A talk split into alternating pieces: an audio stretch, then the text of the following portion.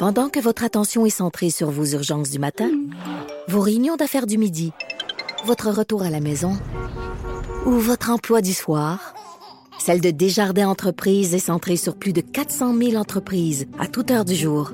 Grâce à notre connaissance des secteurs d'activité et à notre accompagnement spécialisé, nous aidons les entrepreneurs à relever chaque défi pour qu'ils puissent rester centrés sur ce qui compte, le développement de leur entreprise.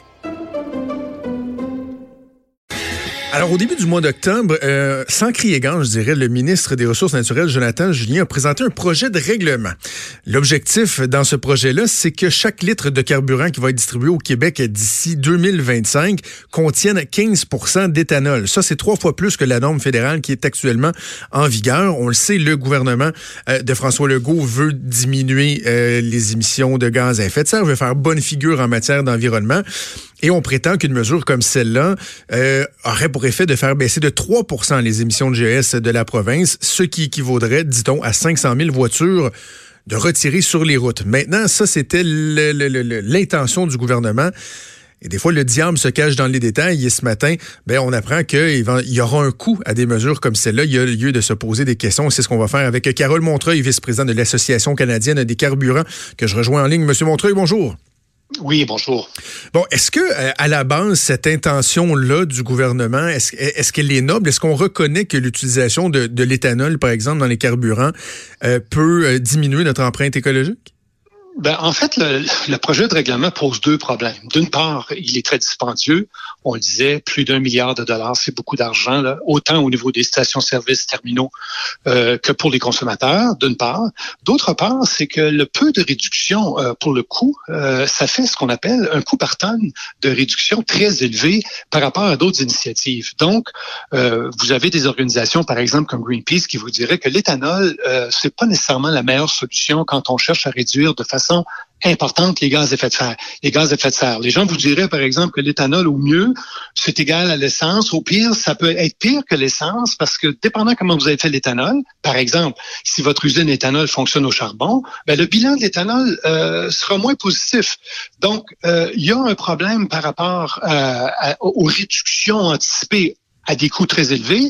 Et là où le bas blesse particulièrement, c'est que de toute façon, il y a une réglementation fédérale qui était pour arriver au même moment, dans la période 2021, 2022, 2023, qui vise les mêmes enjeux.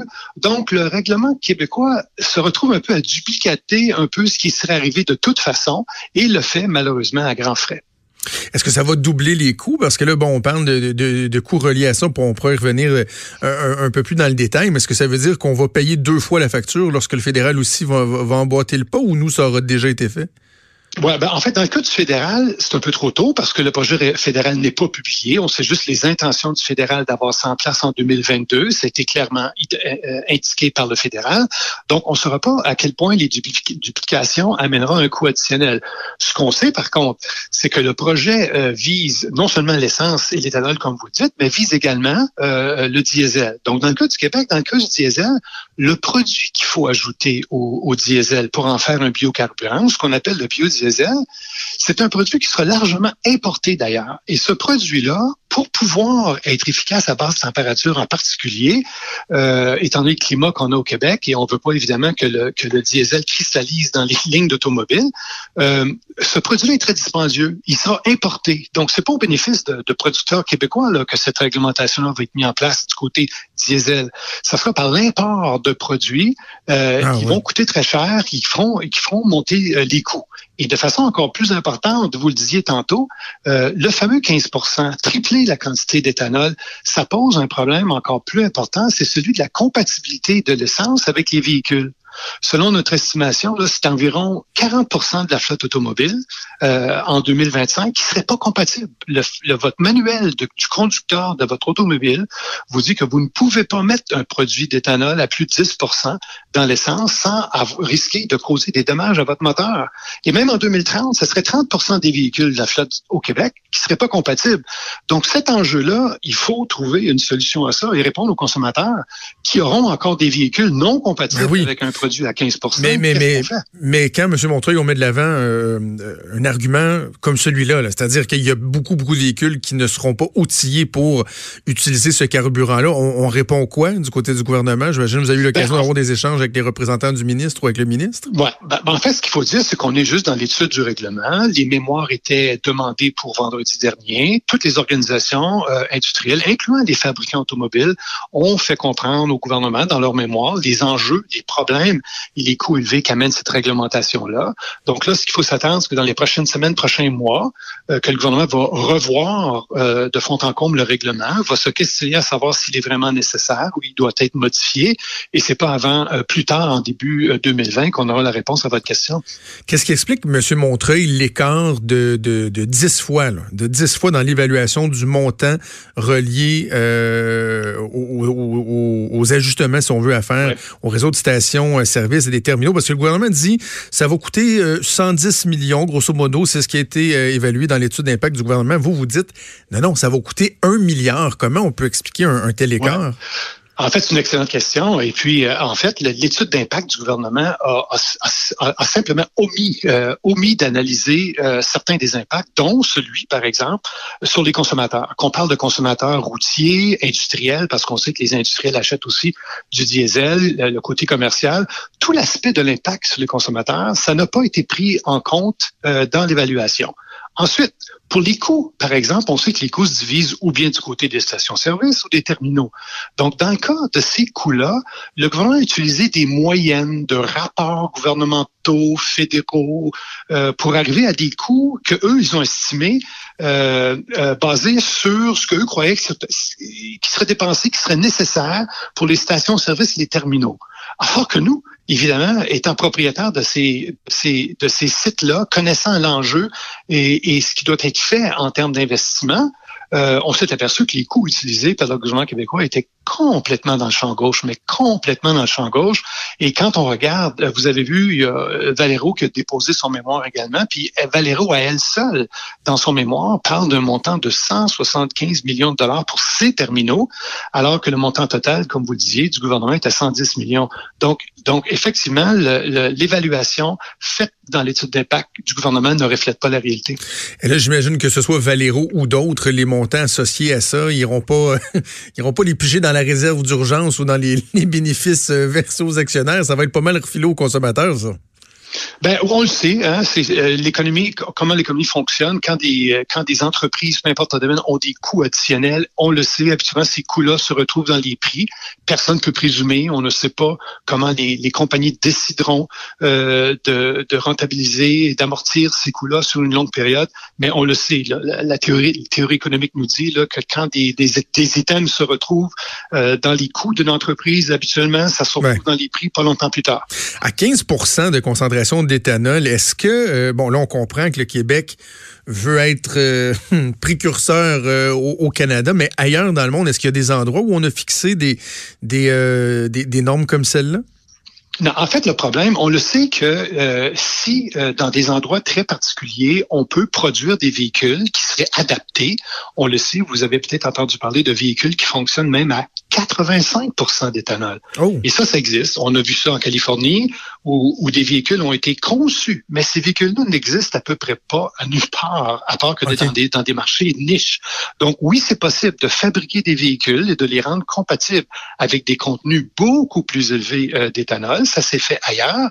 Mais pour l'instant, au moment où on se parle, euh, euh, je peux vous donner une liste de marques d'automobiles qui n'ont même pas commencé à faire des produits compatibles à quelque chose supérieur à 10% euh, Donc, imaginez, avec la, flotte qui tourne habituellement en 12, 13, 14 ans au Québec, il faut donner le temps à une flotte de changer si on veut lui imposer un nouveau carburant.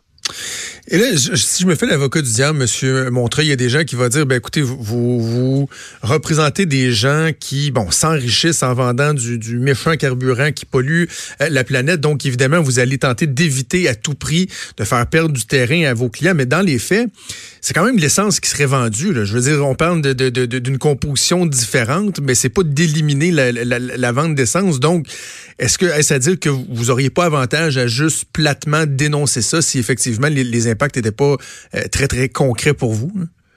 Ben, en fait, le, point important dans toute mesure environnementale pour euh, améliorer les, carburants, et on est les premiers à dire que oui, on est d'accord, oui, il faut améliorer les, carburants. Les carburants d'aujourd'hui ont beaucoup changé par rapport à ce que c'était il y a 20 ans. Vous vous rappelez qu'on a éliminé le soufre dans l'essence, vous vous rappelez qu'on a éliminé le plomb dans l'essence. Donc, il y a plein de choses avec le temps. Le benzène a été éliminé de l'essence, donc beaucoup de contaminants, et nous, nous sommes pour, en faveur de l'amélioration. Mais il faut que ça soit fait sur une base de coût-bénéfice. Est-ce que effectivement les vraies réductions sont au rendez-vous?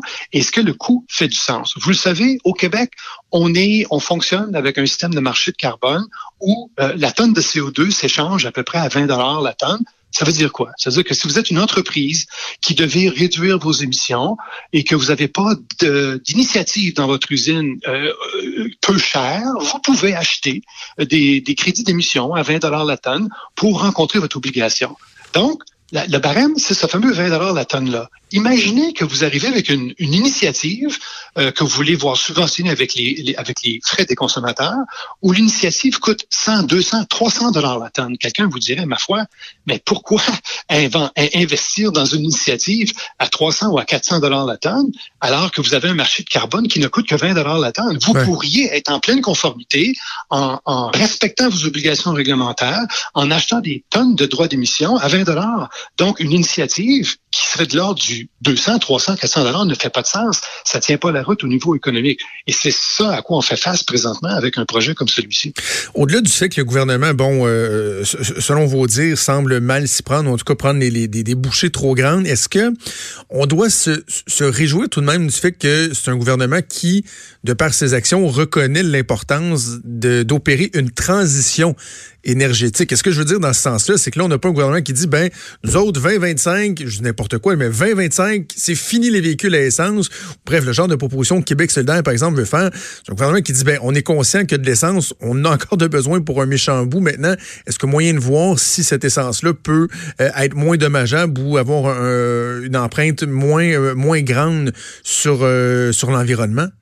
Oui, tout à fait. Et puis, euh, totalement d'accord avec vous. Et nous sommes totalement d'accord avec l'idée d'une transition énergétique. Transition énergétique. Nous savons qu'éventuellement le pétrole sera remplacé par autre chose, et on en est. Il n'y a aucun aucun problème à supporter une approche de transition énergétique. Là où le bas blesse, c'est qu'on s'entend pas sur la durée que va prendre cette transition-là. Certains voudraient que ça soit demain. Euh, et d'autres pensent que ce sera beaucoup plus euh, 30, 40 ou 5, dans 50 ans d'ici et non pas dans, dans, dans, dans quelques mois, dans quelques années. Et c'est là que le bas blesse. Euh, parce que si on veut vraiment avoir un impact important dans le secteur des transports, il faut regarder où sont les initiatives qui pourraient nous donner le meilleur avantage. Euh, et, et, on le sait, ce sont des initiatives parfois très coûteuses, comme le transport en commun, mm. euh, comme encourager les gens à ne plus acheter de, de, de VUS. Vous le savez, les gens remplacent grandement, de façon très importante, l'achat de véhicules plus petits comme les autos pour des VUS. Et ça, ça a un impact. Les gens, vous le savez, déménagent dans la deuxième, troisième banlieue, ça nécessite deux, trois autos, et tout ça mis ensemble définissent la problématique du secteur du transport.